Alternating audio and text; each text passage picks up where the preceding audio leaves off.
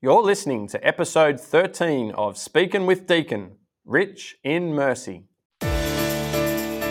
Speaking with Deacon is a production of the Parousia Podcast Network in partnership with Voice of Charity Australia and EWTN Asia Pacific. Join us as we discuss strategies that will empower us to announce the gospel of the Lord daily through our words and deeds. This is Speaking with Deacon.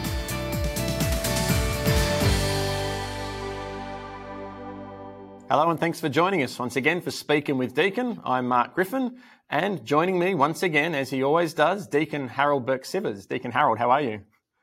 I'm doing well, doing well, Mark. Great to see you and great to be with you and all the members of the Parousia family. Great to have you back on and great to have you as part of the, the Parousia family. It's always good to chat with you. And today we're going to be developing on a, on a podcast we record, I think it was episode eight, uh, on the sacrament of reconciliation. Um, so today we're actually going to be not not touching on reconciliation so much, but sort of delving further into the depths of, of, God's merciful love as we look at a bit of a case study. And this case study will be that of your own testimony, deacon, of your relationship with your father and, and the mercy of God in both of your lives.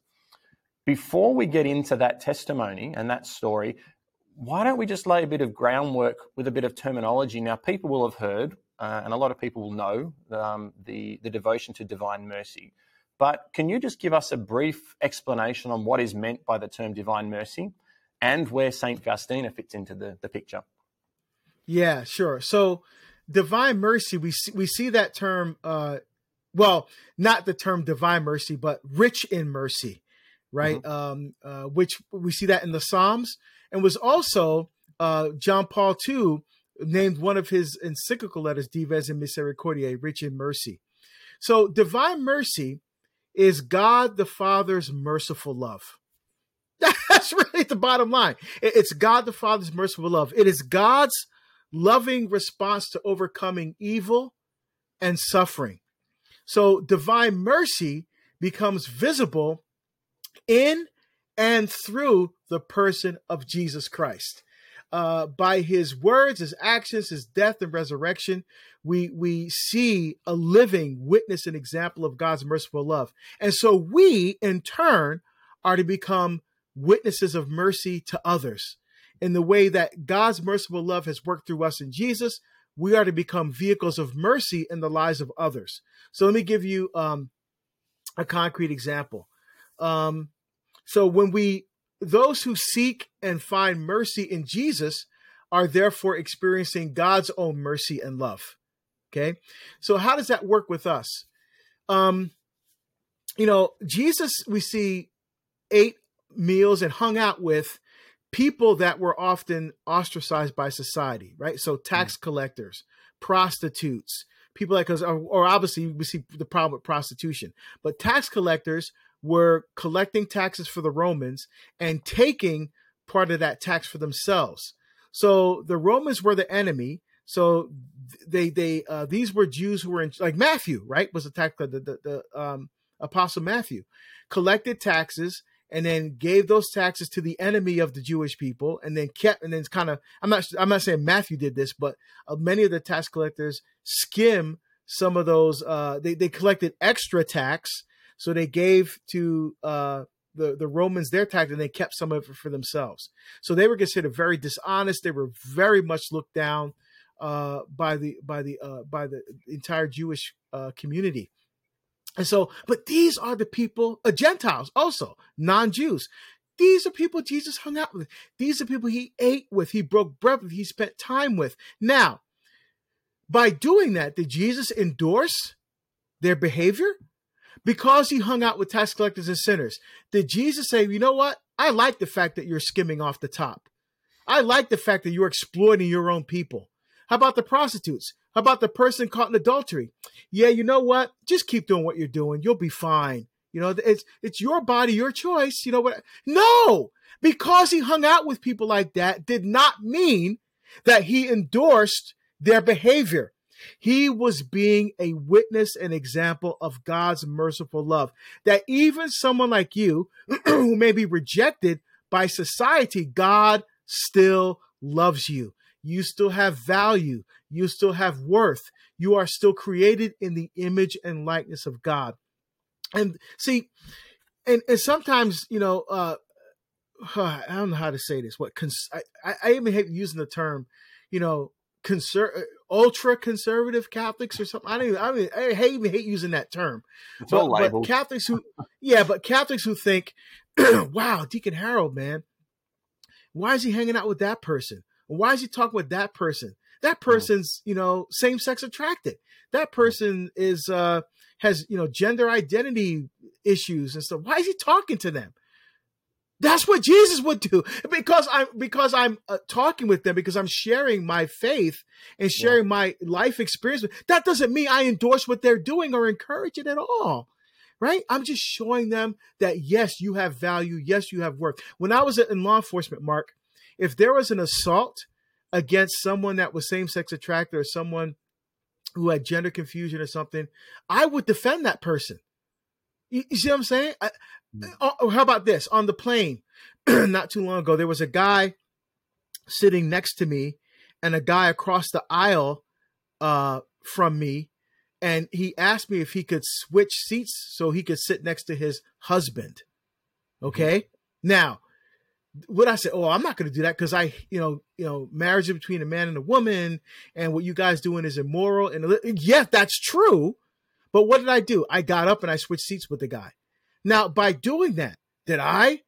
And I was wearing my crucifix, right? you know, I, I was wearing my so so. Does that mean like I endorse what that lifestyle choice decision? Absolutely not, absolutely not. But that doesn't mean I have to be a jerk. There, mm. I can still be nice, right? Yeah. You know, um, and and if they were to, and if, but they, this didn't happen. But if they were to continue to have a conversation with me, I would gladly share my faith in Jesus Christ with them, gladly share why God ordained man and woman in marriage. You know, I mean, I would gladly share my faith with them. You see what I'm saying? So, so what we want to try to do is create opportunities for God's love and the God's mercy to flow from us into the person that we encounter. And that's what Jesus did, and that's what we need to do. Where did the popular devotion of divine mercy through Saint Faustina come from, and, okay. and, how does that play out in our lives now? So this is the other aspect of it, the actual devotion yes. that, that we've, we've, we've come to know. So um, Saint Faustina was a Polish sister, Polish nun, who received private revelations from Jesus.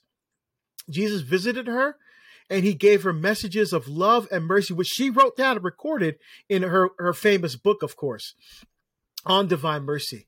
Um, now, for many, many years, uh, her writings were banned by the church. Okay. Wait a minute. Who's this nun? She's having what? Jesus is visiting her? He's giving her these messages about what divine mercy? What is divine mercy? I mean, that was really nothing that was really a thing in the church, right? Uh, divine mercy, what is that? It wasn't until John Paul II, who was the the the Pope of Mercy, right, as he's called. Uh, he was the one who uh, really saw that there was nothing wrong with anything that. Yes, it's private revelation. We're not required to believe it, but there was nothing in it that was against the teachings of the church, and um, uh, and just like you know, uh, uh, uh, Lourdes and Fatima and Guadalupe, those are all you know uh, uh, revelations of Mary, right? And again, we're not required to believe those, right? But but the church says yes, this did this did actually happen. Um, uh, and the same thing with the with uh, Saint Faustina visiting uh, Jesus visiting Saint Faustina. So those messages that were given to this amazing saint were written down, and John Paul II was the one who uh, uh, uh, authorized it, the, the uh, this devotion to be carried forward. This uh-huh. the publication of her materials of her diary, and then of the devotions that came forth from that diary and from the revelations of, of Jesus Christ to Faustina. And that's where we get the Chaplet of Divine Mercy and all the beautiful Divine Mercy devotions. Really, John Paul II, who really made that come alive during his pontificate. I actually brought this with me for those watching the video. That's the the image of Divine Mercy that that um, that Saint Faustina commissioned um, to be to be painted. So that yes, was under so, instruction as well. She was instructed to to do that, or is yes, that something that? Yes, yeah. yes, she was instructed by the Lord to do that. And so the the first couple pictures. In fact, I I got a chance to go to Poland last year and actually uh, visit the monastery that Saint Faustine right, was yeah. in, and and it got a chance to see a, uh, the the first version of that photo. Uh, I mean, of the first version of that painting, it yes. wasn't quite right. Mm-hmm. People said, "No, that's not quite right," and so they had to re- retweak it. So you can see the different versions of it uh, yes. when, when, you when you go there. Uh, it was it was uh, it was amazing to to be in, and to pray the chaplet of divine mercy in the church of divine mercy where her body is because uh, her body's just is, is, the tomb is inside the church i mean it was it was incredible um, and I love the Divine Mercy devotion. I think it's absolutely beautiful. And I hope after this podcast that many other people have a strong devotion when they hear practically how God's mercy works uh, in very difficult situations. Absolutely. Now, our Lord from the cross gave us his mother to be our mother as well. How can we find our Lord's mercy through Our Lady? And then maybe this can lead into your own testimony because I know that Our Lady plays a role a little bit in your testimony. So, so let, let's start from there. And, and how can we find our Lord's mercy through Our Lady? Yeah, you know, the thing about Mary, right? Everything that Mary does points us and leads us to Jesus right? Mm-hmm. Her last words in scripture at the wedding feast of Cana, do whatever he tells you. Right? So that that's her whole that's her whole mission now. Uh, uh, for, for us, when she appears, she always wants to bring people into deeper love and intimacy of her son. So, of course, and look, moms, I mean, you know, you, you hear soldiers in battle when they're hurt, who they, they cry out for their mothers, right? I remember once I was in uh, South Africa and um, for some reason, I, I don't know if it was the traveling or, or low salt content, I got these incredibly painful cramps, you know, like in my legs and in my arms. It's like it was just the most one of the most painful things I ever experienced.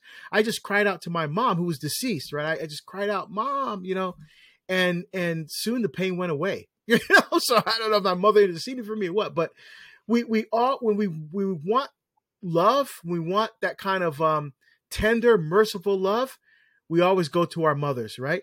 A mother's hug is so different from a father's hug, right? I mean, they're both beautiful, but when you mm-hmm. got that mother's hug, you just feel that with a father's hug, you feel safe, you feel strong, you feel secure, right? You feel like, yes, yeah, you feel confident.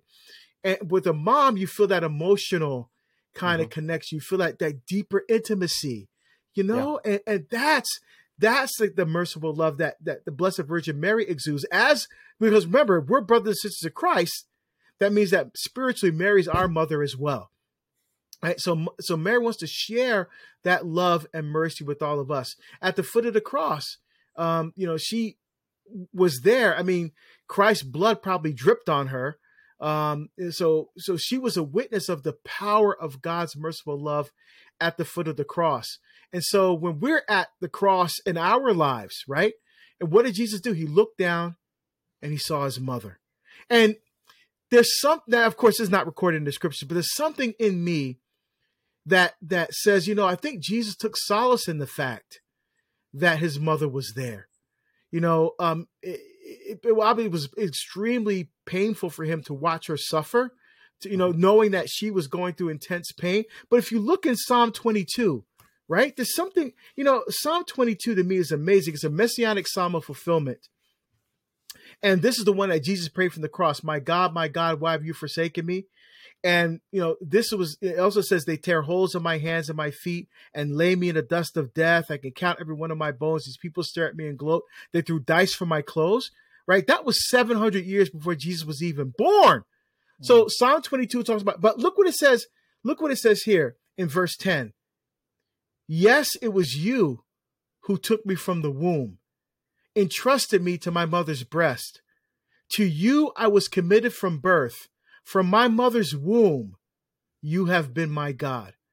Now, Jesus praying this psalm on the cross, right? Scripture records that clearly. And imagine when he got to this part, he's looking down and seeing his mother. Mm. You see? So, so Mary is a beautiful witness and example for us of how we can be examples of God's love and mercy in the lives of others. she was there to endure that pain and suffering, but yet she she com- she is comfort and solace to all of her other sons and daughters, which are all of us. So she could be a beautiful example of God's mercy. And she also, even at the wedding feast at Cana, um, and, and she went to Jesus and she said, Son, they have no wine. And, and he said, Woman, what is this between you and me? It's not that he was refusing her intercession on behalf of, of the, the, wedding party here, trying to help them out. She took their need to him. Um, it was more like he was like, are you, are you sure you're, you're, ready for me to do this? This is going to mean that I now start my public ministry if I do this. And he was sort of just running it by her once more. Are you sure that's what you want me to do? And, and, and then, you know, she, she must have had this little smirk on her face when she said, do whatever he tells you. She, she knew um, what was going to happen. And, and, but he did what she requested of him. And we can have that same trust that whatever she requests of Jesus on our behalf, he will do what's best for us. And if that request is what's best for us, he will do that. So. Yeah, absolutely. And remember when he says woman there, right? I mean, it's not mm, disrespectful. Yeah. Woman, because you would never call your mother woman, right? But I think, I think what was happening was that the Mary asked him to do something supernatural, so he was referring to her by her supernatural name, woman, in Revelation chapter 12. Right? The woman with the uh, crown of 12 stars around her head, the mm-hmm. moon under her feet, clothed with the I mean, you know, uh, uh clothed with the sun. Uh, that woman, right? The woman of Revelation is is our blessed mother, right? And I, and I think uh, Jesus called her woman because he referred to her by her supernatural name, right? Mm-hmm. Um, the same woman from Genesis chapter three fifteen that would crush the head of Satan, right? That so so that's the, the spiritual sense in which he's, you know, so he's not dissing her. You know, he's not questioning why'd you why'd you ask me that? You know, it, that's not it at all. Uh, I think you're right. I think um, he was asked her to do something uh, of a supernatural nature, and he was just double. You sure you want me to do this? Like like you yeah. said, it's beautiful. He was acknowledging her role in all of this by calling her by her supernatural name, whilst she mm-hmm. was acknowledging his role is now about to really ramp up. He's taking the next step into public ministry. Yeah, so it's a beautiful passage that one, the, the wedding feast at Cana. Um, so is. yeah, as, as, I was saying, I, have heard you give your testimony about your your relationship with your father and, and and the mercy that God's shown on on the both of you through that relationship and the struggles you've been through, and Our Lady played a part. So why don't we jump in to a bit of this testimony now? Why don't you give us a bit of a background and um, where where this all starts? Give us a bit of a, a background on your father and then your relationship with him. Yeah, so I'll do the the short version, right? Sure. so because it's because I, I have, have entire talk where I yes. go in this into much more detail. But sure. but you know, uh, so we're from uh, my family's from Barbados, which is a, a, an island in the West Indies, in the lower West Indies, in a, a chain of islands called the Lesser Antilles, which is not too far off the coast of Venezuela in South America. Okay. So that's where I was born. Uh, my father was a very successful singer, songwriter, and musical performer. Um, very talented singer and, and, guitar player. He owned two very successful nightclubs. Uh, he also had some hit songs, and he was a he was a, a performing musician his entire life. Um, and so my mother was a nurse, and my mother did not like the the lifestyle that my father was living. Although you know we were doing well financially, but you know when you he lived he lived like a very successful musician. You know what i'm saying? Mm-hmm. uh, all the things you hear about musicians yeah that was my dad okay? So my mom left barbados without my dad and came to the united states. And then eventually my dad did uh, join us. But we we quickly learned that my dad loved three things uh, womenizing um, alcohol and cigarettes right so my father had has 15 other children from mm. affairs with other women that happened before, during, and after uh, his marriage uh, to my mom. Uh, my father never went to church. He was not baptized. Um, the only time I, I, I, well, the first time I ever saw my father in church was uh, in 2009. That's the first time I ever saw my father in church. But growing up, never went to church. The only time I ever heard him use God's name was as a curse. Hmm. Um, you know, and he drank, you know, and, and if you've ever been in a household where alcohol is an issue, you know, um, there's some very hurtful, very painful, some very embarrassing things that happen when you live in a house like that. And um, you know, and, I, and my parents eventually got divorced, you know, and uh, everything was fine with my dad until I joined the Benedictines. And when I was accepted into the monastic community, I went to share the news with my dad, and he was very angry. And that incident, when I went to see him, is what really severed our relationship for 18 years. Um, I left his apartment and I didn't speak to him for the next 18 years. I, I consider him dead to me at that point. In fact, mm-hmm. I was I was so angry and and so bitter that I told my kids he was dead. So when my my uh, older kids started going to great started going to uh, school, they, you know they had grandparents stay at school, and so when they asked about where's where's our grandfather, I told them he was dead. And that's how much I hated my my father. So fast forward now, my first um, series starts to ap- appear on EWTN, which is Behold the Man, right? The, the series for men. It starts to air internationally. Someone from my home country, Barbados, sees me on television, informs my father. Now, my father never, it doesn't go to church and it doesn't, obviously doesn't watch EWTN or anything like that. But he, someone called him, heard it was me. So he flips on the channel. He catches the, le- the last 10 minutes of the program. So he wants to watch again the next week but he got the time wrong. And so instead of watching me, he's watching Mother Angelica. Right? So so my father, remember, was a musician. He didn't know how this worked. He said, Who's this lady? Where's my son? And he thought, Oh, she must be the opening act. Right? She's gonna come out and talk for a while, and then my son's gonna come out. You know, and so when I when I never made an appearance, but you know, my father continued to watch the entire episode of Mother Angelica. Wow. you know, and I and I did I didn't I didn't know any of this. So fast forward a year later, my father calls me out of the blue. I had not talked to him for 18 years. He calls me out of the blue and um, tells me about his relationship with Jesus. And I hung up the phone. I said, You're and I said, This man's a liar. He spent his whole life lying to us. And now all of a sudden, I was just supposed to believe he found Jesus. He doesn't know Jesus. I know Jesus right? I'm the one in EWTN. All that man knows how to do is destroy our family, right?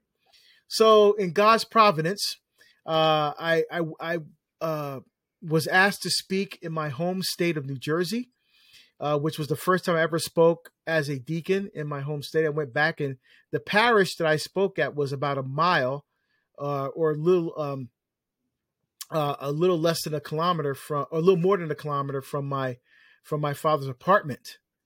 And so I took that as a sign. And so I met with my dad and um, I didn't recognize him at first because he had had cancer and he had lost a ton of weight, uh, a, a, lot of body weight. And, um, uh, you know, and so I was a little shocked this period. And then I wanted to hear, you know, I'm sorry, right? I'm sorry, son, for the hell I put you and your mother and your siblings through for all those years. I'm sorry I couldn't come to your graduation from high school because I was drunk. I'm sorry I couldn't come to see you participate in sports in high school because I was too busy sleeping around with other women, right? I, I, I wanted to hear, I'm sorry, I'm sorry, I'm sorry. But all he did was kept talking about what his life was like now after he encountered Christ. And so I came back home and my mother was living with us at the time. And she says, Is it true, son? Is it true? And I said, Mommy, you can't fake what I saw, you know. And so fast forward about a, a little about a year later, my father wants to come and visit uh, us in Oregon. He's never met my wife or kids before. And so I knew I had a problem because I told the kids he was dead, right? So, so I went, I went to my, I went to my wife and I said, "How do I get out of this?" And she goes, "Well, Jesus did raise the dead, didn't he?" right? And so I said, "Oh, okay." So I gathered the kids around. Guess what? It's a miracle. You're going to meet your grandfather. And obviously, when they're that young, you know, you can you can get away with that, right? So my father came out. He met my family. We had an amazing weekend. He met Father Donald Calloway, which was an amazing experience for my dad to hear Father Calloway's conversion story from Father Calloway himself and be present in the room. It was just, it was a powerful experience for my dad. Like, wait a minute if if that a guy like that could become a priest, it gave my father hope, you know. And he also reconciled with my mom that weekend too. My mother was living with us, but during the time that my dad was there, my mom had had a uh, a bout of congestive heart failure, so she was um, living in a in a assisted care community a facility, and so I brought my father there, and he and he, I, I I was not in the room when they talked, um, but but I I all and I don't know what they talked about. I have no to this very day I have no idea what they talked about, but I do know that they reconciled that night because my mom would later tell me that that's what happened that they reconciled. You know they never they never got back together or anything like that you know after the divorce but but um that was an answer to prayer for my mother. You know that that was truly like literally an answer to prayer for my mom to mm-hmm. reconcile my dad before she died. So god allowed that amazing grace to happen. Um and so when when i when i talked to my dad about what happened how did he go from well i don't know if he if he would say it like this but hating god at least that's what i thought to to all of a sudden like being in fire he goes yeah so he he said it was um, the blessed mother and divine mercy. So this was a man who destroyed our family through drinking and through um, you know using women and now he said what led to his change, it's a massive change, massive conversion, was the Blessed Mother and Divine Mercy. He's not even baptized. How, how did he even know what those things were? Through EWTN, right? Through first Mother Angelica. Well, we're first watching my series and Mother Angelica, and then he kept watching the EWTN. And he came to understand the power of God's love, you know, and, and but, but, but that's just one level, right? Um, he needed to experience God's love and mercy at a whole different level, and that came through Mark reconciliation, right? And and, mm-hmm. and those are the difficult steps that we all have to make because we we've all, um, you know, uh, ha- have dealt with someone that hurt us, right? Um, the the memories of the hurts that have happened to us in the past still haunt many of us to this day um, we, are still oppressed by the, the feelings and the emotions of, of that event that happened to us. And the fact is, you know, we can't find the peace that God wants to give us, right? Jesus says in John chapter 14, um, peace I leave you, my peace I give to you, not as the world gives, do I give it to you. But the, the, the thing is, we can never find that peace unless we first um, open our hearts to receive God's divine mercy into our own lives so we become vehicles of mercy to others. And so we mm-hmm. have, you know, there might be a, a abuse uh, of of a husband or, or, or wife, spousal abuse, infidelity, alcohol and drugs, you know, rape, um, bullying, uh, suicide attempt, being estranged from your children who are not practicing their faith, anger, depression. There are all kinds of things that hold us back from really receiving the depth of God's love and mercy, not because God doesn't want to give it to us, but we're we're mm. we're, we're so filled with things that are separate that, that, that God's love, He's not going to force us to love Him. We have to open our hearts to receive. And so the the steps that I want to do next, Mark, is just kind of walk people through the the steps that I that I did in my own life to reconcile with my dad and, and to really find a very deep level of healing in, in God's mercy. Can I just add one thing in here before you go on to that? Um, sure. At, at, this point, you had obviously written your father off as a hopeless case, told the kids he yes. was dead. So, whilst he he needed healing and forgiveness for his life, at this point, you're in a state now where you started playing God you're, you're hopeless. You, you're nothing to me. You're dead. And, and that's not a role that we can play in our lives. And so this has to go both ways now, doesn't it? This reconciliation isn't just one apologizing to the other. This is going to have to go both ways. So as, as we go through, I, th- I think we need to make sure that this is, this is now a two-way issue that needs to be, to be um, nutted out, isn't it? Oh, a- absolutely. You know, and, and people think, wait a minute, you're Deacon Harold. And you yeah. but I'm still a human being.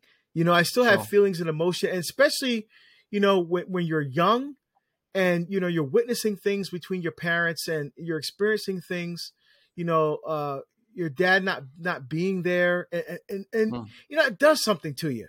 You know, it does yeah. something to you. It, it, it, it, does even does it. Uh, absolutely. It's a wound. And, and, even though I was ordained and become Deacon Harold, that, that wound was still there. You know, that, mm. that healing had not come. You know, so I was being a vehicle of mercy in the lives of other people that would come to me for marriage counseling or they're, they're, they're having issues with pornography or whatever the issue is. You know, I was there, but I was not there for my dad, you know, and it mm-hmm. took, um, and I think, you know, God had me make that series for men, that television series for my dad.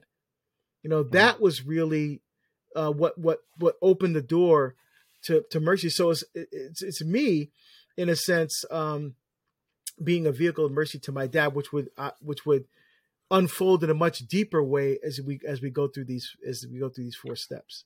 Yeah, and and and as we lead into that, if you think about the line from the prayer, the Our Father, forgive us our trespasses as we forgive those who trespass against us. And then also in Matthew, uh, I think it's chapter 18, I think. Um, hang on, I've got a. Yeah, chapter 18. I, I was going to mention this before, but this sort of fits in here well now. Peter asked Jesus, how many times we must forgive. Mm. and and you know the back and forth and it ends up 70 times 7 and then he goes on to tell the the story of the unforgiving servant who he he his his master he owed an amount to his master and, and he was forgiven that debt. But then he turned around and, and one of his servants owed to him and he wouldn't forgive that debt. And so this is an example of no no we even though we have someone who's owing something to us just remember we owe to others and they can show mercy to us. We have to then turn around and show that mercy as well. It's it's not something we can take and just hang on to. We have to take and then share. And so as we as we go through this next part, I suppose we're going to demonstrate those two particular examples um, through through the next phase. Yeah. So so so we've identified that your father's found the Lord. Um, you're, you're, having a hard time actually accepting that he's found it, but you're acknowledging, look, you can't fake this. So, so how did you begin this process of of forgiveness between each other and, and reconciliation there? Now, I think the verses you point out actually lead very well into this, Mark, because you know, forgive us our trespasses, we forgive those who trespass against us, means that God will only forgive us to the extent that we're willing to forgive others. Mm-hmm. Yeah, you know, we, we often don't stop to think about that. We pray to our Father so fast and we're often not thinking about it, what we're saying. But if we stop and really reflect on what God is saying to us, that He will only forgive us to the extent that we are willing to forgive others. That's, and again, Jesus models this powerful witness of God's mercy on the cross. He was forgiving the people that were killing him. Imagine someone's torturing you and you're forgiving them as they're torturing you, right? And, and look at St. Stephen, right? The deacon and the proto martyr, the first martyr in, in the church in Acts of the Apostles, stoned to death, asking God to forgive them for what they were doing. That, woo, that's hard. But but that's mm. exactly what God has asked us to do. And then 70 times seven, you know, uh, it, it, didn't mean 490 times, by the way. It wasn't like a, an, an actual mathematical formula. Jesus was using a rabbinical teaching technique called hyperbole. That's where you exaggerate a point in order to make a point. So, mm-hmm. so he goes as many as seven times, right? Because you know, in, in fact, Peter thought he was pushing the envelope there because the Jewish practice was to forgive three times, right? Because if you look in the Old Testament, it says that you forgive as many times as God forgives. And what does it say in the Old Testament? God, you are to forgive and forgive and forgive. Three times. Three times. So when that's why when Peter said as as many as seven, I mean, he was he was like, okay, three times is what the Bible, even more than that. And Jesus says 70 times. In other words, an infinite uh, infinite amount you are to forgive. Woo! But again, that's really hard. Why? Because we're enslaved to the emotions and the feelings and the anger that's associated with a hurt. And sometimes a, a serious hurt from the past. When someone has hurt us, we're resentful, we're angry, we're bitter, you know, and it's and and especially if there's no reconciliation, it's very hard, very hard to get past that. So so the, the, the four phases, you know, and, and these things I'm I'm going to mention here are very difficult. Okay, um, eh, but but in a sense, in a sense, spiritually, these are kind of the last four steps that Jesus took before he mounted the cross. right? So these are the steps of the, the, the final steps of divine mercy. So one of them, the first one, is to be aware and to acknowledge that something has happened to you from the past.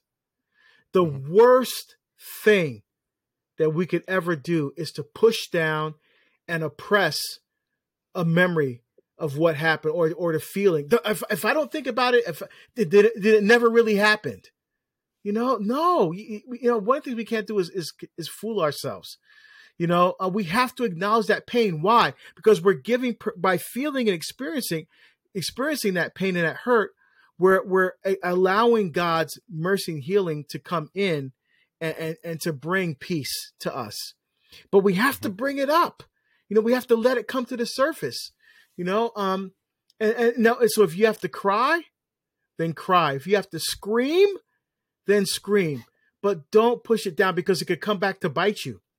It can come mm-hmm. back. And, and, and in the in the longer talk, I tell the story of a of a man that this happened to who who was not a parishioner. He came to the parish upset because he said his wife was kicking him out of the house.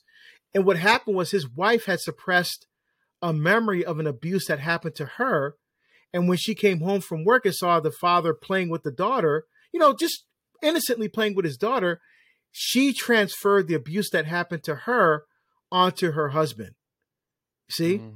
And so um and it was it's a very sad and tragic thing. I mean, he, you know, he he went to court, he got custody taken away and you know, and and uh if you just would have saw the raw emotion of this man, you know, um eh, you know, he he clearly didn't was not did what he was accused of by his wife.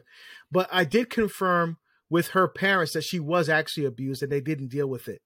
So hmm. now it, it, came up later in, in her because you know he said up until that time he said they had a normal uh, uh, conjugal intimacy. You know they had no problems with it with their with their uh, other child.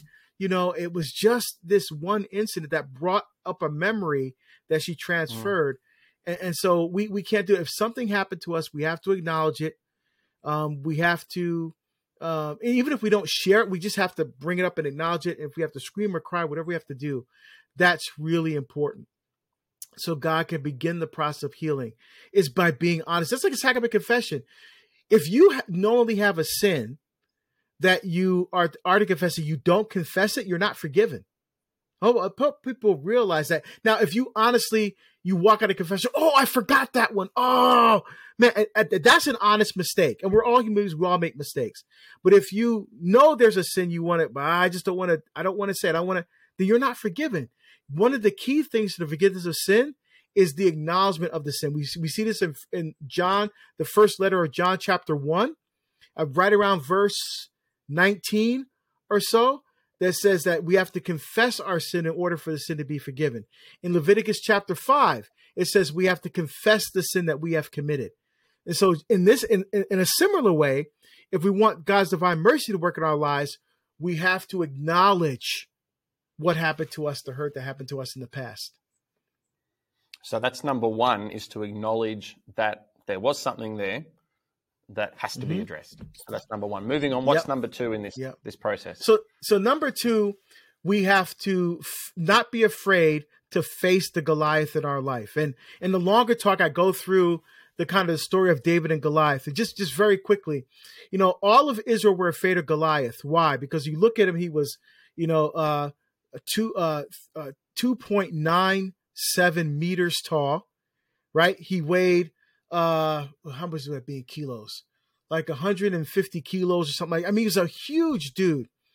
And everybody was afraid of him except for David. Hmm. Now, why did David confront Goliath? Because first of all, Goliath was mocking the armies of, of, of God, right? So he's, he's in a sense mocking God and mocking God's works. And so mm-hmm. David took offense to that and wanted, and wanted to fight Goliath. And so what did he go armed with? He, he, he tried to put on Saul's armor and that didn't work. And David, I can't go out with these. I'm not used to them. So he went with him with a, a, a five smooth stones from the brook and a sling. And he moved toward Goliath. So a sling and five smooth stones, right? A sling mm-hmm. and five smooth like stones. I, I, think, yeah. yeah. So I think if you look at biblical typology, um, in other words, how things in the Old Testament foreshadow and look forward to things in the New Testament, I think that David fought Goliath with a type of rosary, uh, spiritual mm-hmm. weapon. So the five stones represent the five wounds of Christ, or each of the five uh, joyful, sorrowful, luminous, and glorious mysteries of the rosary. So, and when he goes to confront Goliath, Goliath laughs at him. He goes, "You think you can beat me? You know, uh, and, and, you know, I'm Goliath. And what about when we when we confront our the Goliaths in our lives with the weapons of God, right? Mm-hmm. With the praying the chaplet of the divine mercy, with the rosary, with Eucharistic adoration, w- with novenas, right? With um, all the different things that, that we have, the arsenal that we have in the church to confront our Goliath. Goliath will not be able to stand. He's going to try to push back. You think you can defeat me with your rosaries and your chaplets and your prayers and your adoration? I'm Goliath. I'm the person who abused you. I'm the one who stole money from you. I'm the one who uh, who, who, who uh, said some bad things for you at work, and you got you you didn't get the promotion. I got it because I stepped on you in order to get it. I'm the one who caused your kid to leave the church. You know that how do and we and we often we're so afraid of that God. We don't want to face that challenge, but that's what David did because he realized that God fights with and for him. That God is is, is with him. What does he say? He goes, "You come to me with sword and javelin and spear. I come to you in the name of the Lord, the God of the armies of Israel. In Hebrew, I, it goes, I come to you, Yah, Yahweh Sabaoth, right? The God, the, the God of armies, right? So, so what do we say at every mass? Blessed is he who comes in the name of the Lord. Lord. Right? So we, we we say the same thing at every mass that, that David says to Goliath. So we should not be afraid to face that Goliath because just like David, we know that God is with us uh, and God is fighting with us and for us by our side in the sacraments and in the life of the church. I love that image of those five smooth stones and, and the, the rosary as spiritual weapons. I just think that's a really powerful thing for think, for people to hang on to. That we, we have similar capability. We, we, we, we're fighting for the Lord here. We have the spiritual weapons at our disposal. We just have to see it. Uh, so, so step one, yeah. acknowledge that there's an issue. Step two, face our Goliath. Step three. Yep, with the with the weapons of God, exactly. The and then step God, three yep. is yep, and step three is general confession. Okay. Now, how is this different from regular confession? General confession is when you go into the confessional and you confess all of the sins you committed in your entire life. Now, you may be asking yourself, well, why would I want to do that? Because the sin is already forgiven. And that's true. So why would you confess it again if it's already been forgiven? Very simply this. Who is often the hardest person to forgive? Mark, who's often the hardest person to forgive? Myself. Yourself. Yourself. You eh, right yeah. when you when you do something wrong or something the hardest the, or something is even done to you, the hardest person to forgive is yourself. So by going to that confession, confessing all your sins, you'll realize like the prodigal son did. When he realized and acknowledged his sin, you know, he started making his way back to the father, right? And the best part of, for me, the best part of that parable, when he was still a long way off, the father caught sight of him and the father ran toward his son. So when the son made that effort to go back to the father, it's like us entering into that confession with general confession. You confess, uh, okay, I confess this sin. And you realize, wait a minute, I don't, I don't do that sin nearly as much anymore. And now you're closer to God than where you thought. Then you realize, wait a minute, that sin, I don't do that sin nearly as much as I used to and you're even closer now, right? And the beautiful thing is when you start acknowledging God in that way and recognizing that, wait a minute, your journey to God, you're actually closer than when you thought, God will rush to meet you with his grace, with his love, and with his divine mercy. How is a general confession then different from just a simple examination of conscience where you can develop these? Oh, look at this track that I've been taking, and oh, I'm getting better. You can do that in an examination of conscience So, how is that different to a general confession? And then, what sort of grace is imparted on you in a general confession as opposed to a normal number and kind confession that you might do on a somewhat frequent basis? Yeah. So, the, the thing about the general confession is this um, yeah, you could do that and, in examination of conscience, but when you're actually saying the words, right? You're actually, it's coming out of your mouth. You hear yourself saying it. You're acknowledging it before the, the priest who's actually of Jesus, right? Jesus forgiving his sin through the priest, um, through, through the power and authority he received from Jesus Christ himself in John chapter 20. Um, so when you, it's one thing to think about it. It's another thing to acknowledge it. And mm-hmm. it's the power uh, uh, of the forgiveness comes when you acknowledge that sin, when you recognize, wait a minute, you come to that mo- mo- uh, that moment of catharsis where you realize that, wait a minute, you know, I slowly but surely over even a period of years, I have, as I matured, I uh, mm-hmm. spiritually, as I'm, I'm matured as a person, I have been cooperating more fully with the grace that I received in the sacrament you know, I have been able to overcome some adversity. I mean, but, but we get so caught up in all these things in life, we don't we don't put it all together. So the the general confession is a way to bring that all together and come to the realization that wait a minute, you know, um, yes, I, I'm still a work in progress. We are all a work in progress till we actually get to heaven, right? We're a work, but but guess what? I, I'm actually in a better place, in a, in a different space than where I thought I was when I started my journey with God. You see? And so the grace that you receive in, in, in, general confession is not any different than the grace that you receive in a regular number and kind confession. But if the priest is doing his job, he'll allow you to see that, okay, now that you've been doing this your whole life, don't forget the other part, the Father's going to rush to meet you with his mm-hmm. grace and with it. So be ready for that because God is always looking for opportunities to come into our lives and to transform us. And by mm-hmm. acknowledging, you know, that general confession, again, we're creating more space in our hearts mm-hmm. to receive even a deeper reception of God's merciful love in our lives. So what you're saying is that in a situation where if we did something similar in an examination of conscience, we might still be tussling in our mind with oh, have I really done that? Am I really that bad? But it's it's sort of a tussle. But as soon as it's spoken, it can't be unspoken. It's said. You've acknowledged it. Yes. It's on the table now. Yeah. Okay. Yes. But, yeah. See, one, Mark, one it's, thing... it's the same thing, Mark. It's the same thing, Mark. Like if if if it's one thing I, am going to talk to my wife about this. Okay, it's nothing about running it in your head what that conversation is going to be like. It's another mm-hmm. thing when you actually sit down and talk. Right, right? Because often what's in your head yeah is not actually what comes. You see what I'm saying? So that's the yeah. power of the general confession because because it's also you're you're you're humbling yourself and allowing the Lord to work through you in that moment as well. Mm-hmm. Now, obviously, that's going to take a lot longer than normal confession. So that wouldn't be one that oh, you, yes. you sit in the front of a queue of 40 people and go in for a general confession. That's one that you make an appointment for at a separate time. Correct. Or if it's a reconciliation service where there's three, four priests there, at a reconciliation service, that that'd be okay to do it during uh, something like that as well. But, but again, Beautiful. don't wait for Advent or yeah. Lent for a reconciliation service. You know, like you said, Mark, make an appointment. You know, mm-hmm. um, and, and to, to see the priest, and the priest will be happy to hear your confession. So that that's step three: make a general confession mm-hmm. as opposed to your normal normal confession. So what's now step four in this four step process? So this one's the hardest one out of all of them. Um,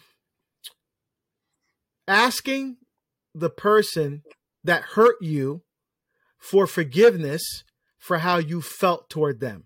So let, let me be let me be very clear. You're not saying you're not asking the, the, the person for forgiveness for what they did to you.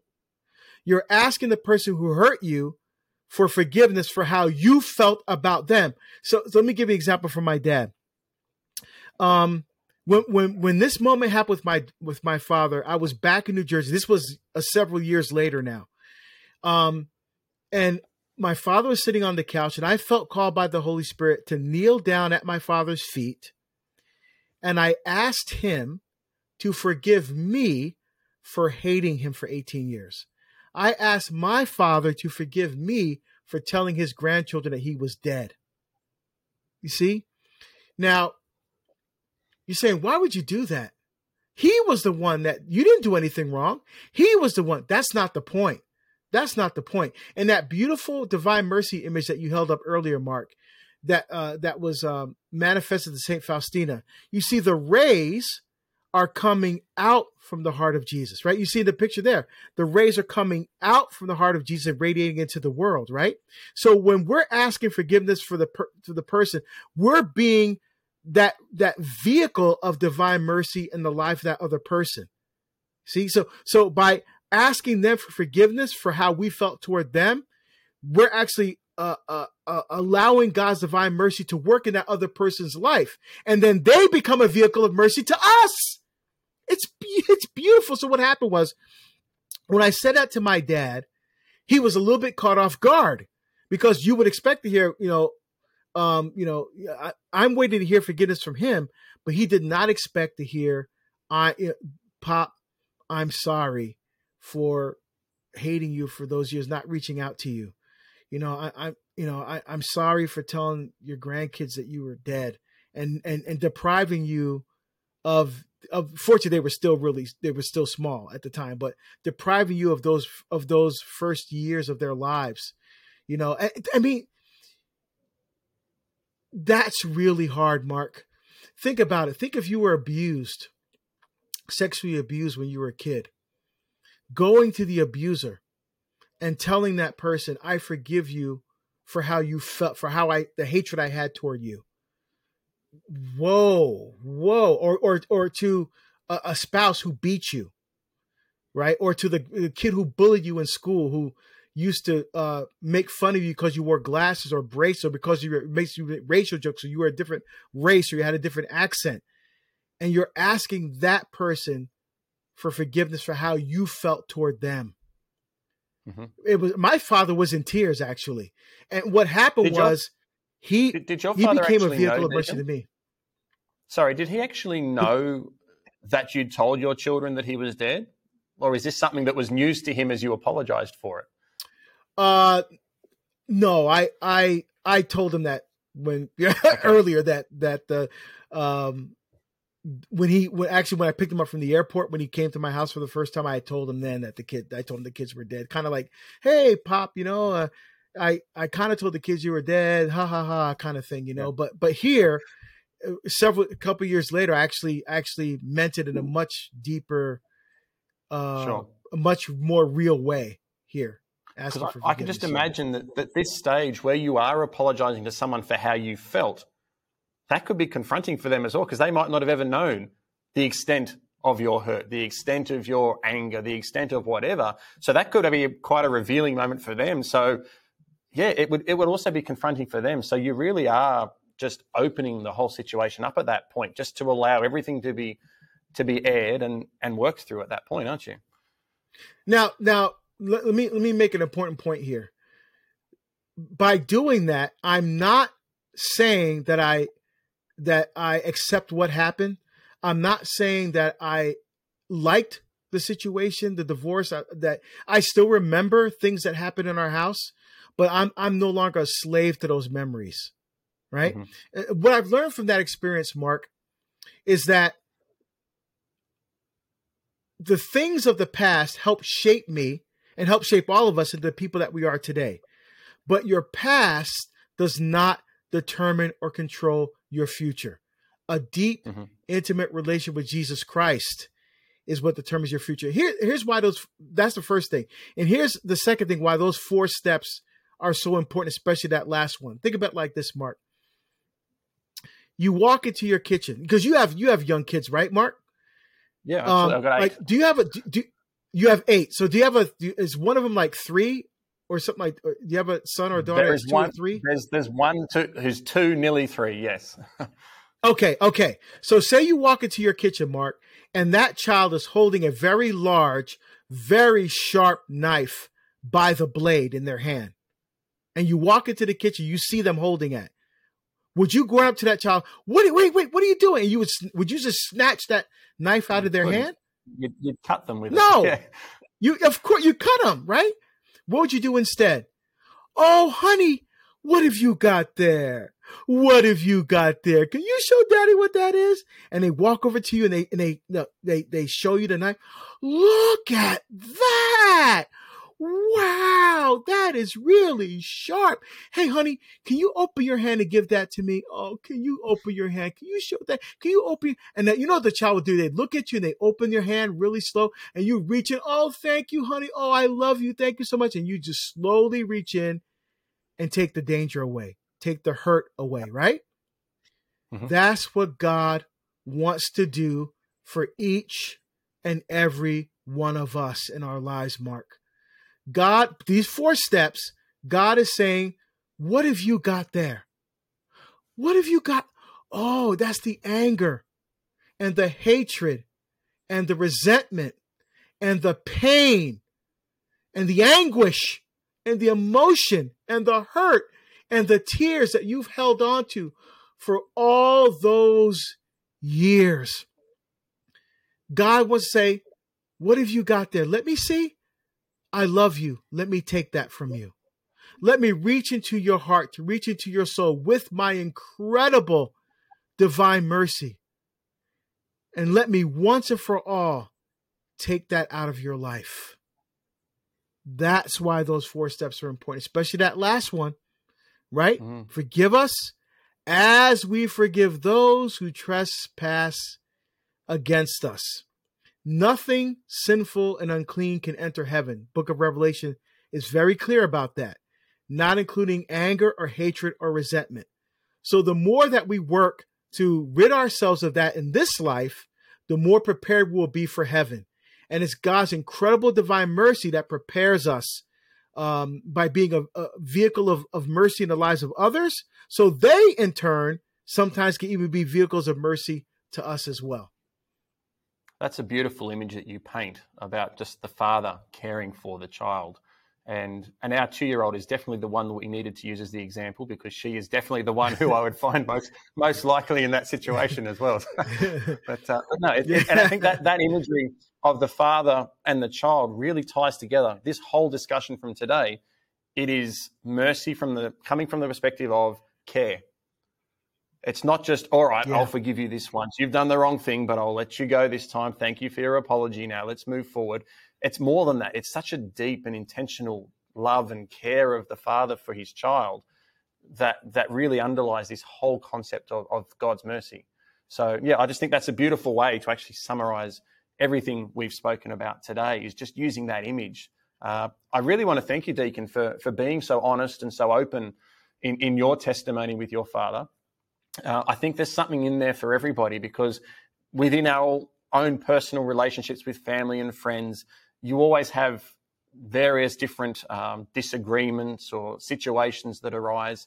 And it's just really powerful. I, I really genuinely think that the, one of the most powerful tools we have for sharing the faith is testimony because you're actually seeing yeah. this faith practically lived out in people's lives through the ups and the downs. And so, so thank you for today and, and for being so open and honest with your testimony and and uh, thank you. Eternal and I just, rest I just want to share. I, well. Yes, thank you. He died in, in yeah 2016, and you know, um, I did get permission from him though uh, uh to to share yeah. this uh, testimony. So I did ask him once. You know, I said, "Hey, Pop, you know, at some point, God may ask me to share, you know, your story with people. Is it okay if I do that? And should I leave anything out? Right. And he was very gracious. He said, Son, if you think my story will help people, you just tell them whatever you want, you know? Mm. So tell me, in other words, tell them as much as, as of the story, the truth that you want. So, yeah. very, very powerful. Testimony is such a powerful tool. So thank you very much. Mm-hmm. Um, that's about yes, all the time we have for today.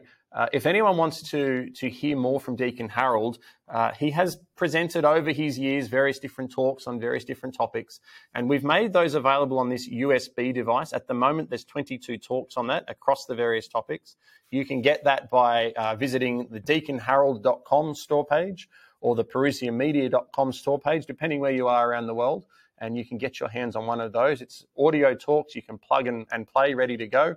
And there's also on that device, there's I think I think there's about 10 or 12 gig of free space after the talks. We intentionally gave you a device that you didn't only have the content, but it was something practical that you could then go and, and store your files. So something that you would regularly be using in addition to this fantastic content that's on there. So it's something that you can put on your keyring. This is actually, I'll actually show you this one. It's actually designed to, to be a keyring. You can just put it on your keys. It's something you can take with you and use whilst having all this wonderful information there at your fingertips. So I very highly encourage you to, to get one of those. And also while you're at both of those websites, look up all the, the resources from Deacon Harold. There's a there's a wealth of information out there.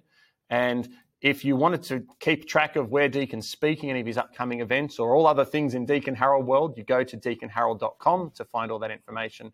And if also you wanted to see what we're doing at Parousia, visit parousiamedia.com to keep up to date. You can even click on the link to be added to our mailing list. So that's all the time we have for today. Thank you once again, Deacon Harold, for your for your time, for your wisdom, and for your testimony. You are most welcome. Thank you for having me. And thank you all for listening. This has been Speaking with Deacon. We look forward to having you listen to us on the, the next edition. God bless you.